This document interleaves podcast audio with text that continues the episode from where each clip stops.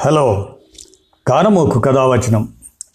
మోహనవచనం పరిజ్ఞాన హితబాండం చదవదగునెవరు రాసిన తదుపరి వెంటనే మరొక పలువురికి వినిపింపబూనిన అది ఏ పరిజ్ఞాన హితబాండమవుపో మహిళ మోహనవచనమై విరాజిల్లు. శ్రోతలకు ఆహ్వానం నమస్కారం. పరిజ్ఞాన హితబాండం లక్ష్యం ప్రతివారీ సమాచార హక్కు.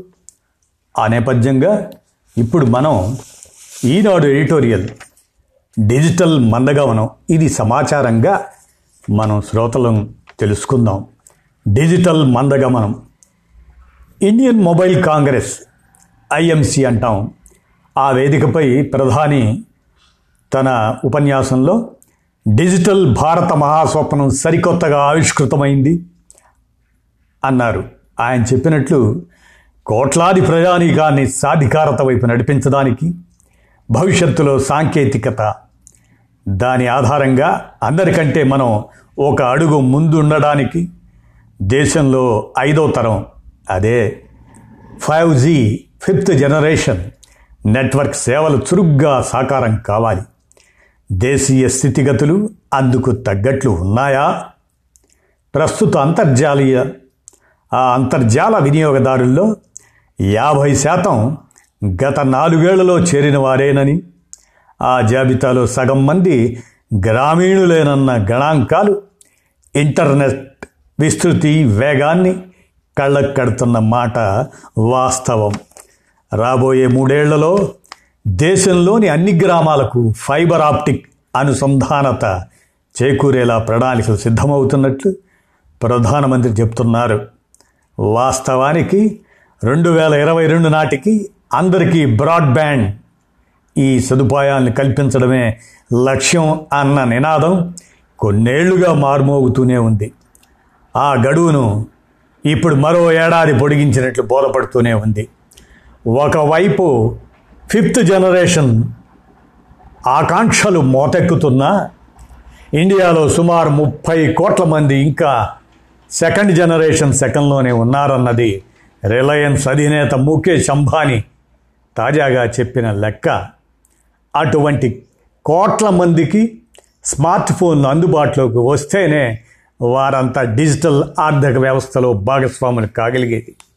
అందుకే టెలికాం ఉత్పత్తుల తయారీకి ముఖ్య కేంద్రంగా భారత్ అవతరించాలంటున్న ప్రధాని ఇక్కడ డిజిటల్ వ్యవస్థకు ఉన్నన్ని అవకాశాలు మరెక్కడా లేవని స్పష్టీకరిస్తున్నారు. ఆ ధీమా అక్షర సత్యమై పెట్టుబడులు వెల్లువెత్తాలన్న ఫిఫ్త్ జనరేషన్ వైపు ప్రస్థానం వేగం పుంజుకోవాలన్నా కీలక మౌలికాంశాలైన అంతర్జాల వేగం భద్రతలకు ప్రభుత్వ ఎజెండాలో అగ్రప్రాధాన్యం దక్కాలి. కరోనా మహమ్మారి నగదు చెల్లింపుల స్వరూపాన్ని మార్చేసిన దరిమిలా రెండు వేల ముప్పై సంవత్సరం నాటికి భారత్లో కార్డులు డిజిటల్ లావాదేవీల పరిమాణం సుమారు అరవై ఐదు లక్షల కోట్లకు చేరను ఉన్నదని యాక్సెంచర్ నివేదిక ఇటీవలే మదింపు చేసింది. వ్యవస్థాగత సన్నద్ధత అందుకు తగ్గట్టు ఉందా అన్నది గడ్డు ప్రశ్న. పోను పోను డిజిటల్ లావాదేవీల ఉద్ధృతిని వెన్నంటి సైబర్ భద్రతకు ఎదురయ్యే సవాళ్ళను ముందుగానే ఊహించి పద్దెనిమిదేళ్ళ క్రితమే ఇజ్రాయిల్ సకల విధాల సంసిద్ధమైంది. అంతర్జాల చొరబాటుదారుల భరతం పట్టే నిమిత్తం చైనా నాలుగేళ్ళ క్రితమే పది లక్షల మంది సుశిక్షితుల్ని మోహరించింది. సైబర్ సామర్థ్యాల రీత్యా ముప్పై దేశాల జాబితాలో ఇరవై ఒకటవ స్థానానికి పరిమితమైన భారత్లో నయా చోరగణం రెచ్చిపోతుంది. కోవిడ్ సంక్షోభం నేపథ్యంలో ఈ ఏడాది ఏప్రిల్ అక్టోబర్ మాసాల మధ్య ఏడు నెలల్లోనే దేశం నలుమూలలా ఎనిమిది లక్షల ఫిర్యాదులు నమోదయ్యాయి. నెట్వర్క్లో భద్రతా లోపాలతో నేరగాళ్ళు రెచ్చిపోతున్నారని నిపుణులు విశ్లేషిస్తున్నారు. అంతర్జాల వినియోగం ఆన్లైన్ చెల్లింపులు ఇవి పెరిగిన కొద్దీ పెరుగుతున్న కొద్దీ మాయమాటలతో బురిడి కొట్టించి క్షణాల్లో ఖాతాల్లోని డబ్బంతా కొల్లగొడుతున్న ఉదంతాల వరవడి జనసామాన్యాన్ని బేజారెత్తిస్తుంది. పచ్చి మోసాలు పెచ్చరిల్లుతున్న సైబర్ నేరాల నిరూపణ స్వల్ప శాతమేనని జాతీయ నేర గణాంక సంస్థ ధృవీకరిస్తుంది.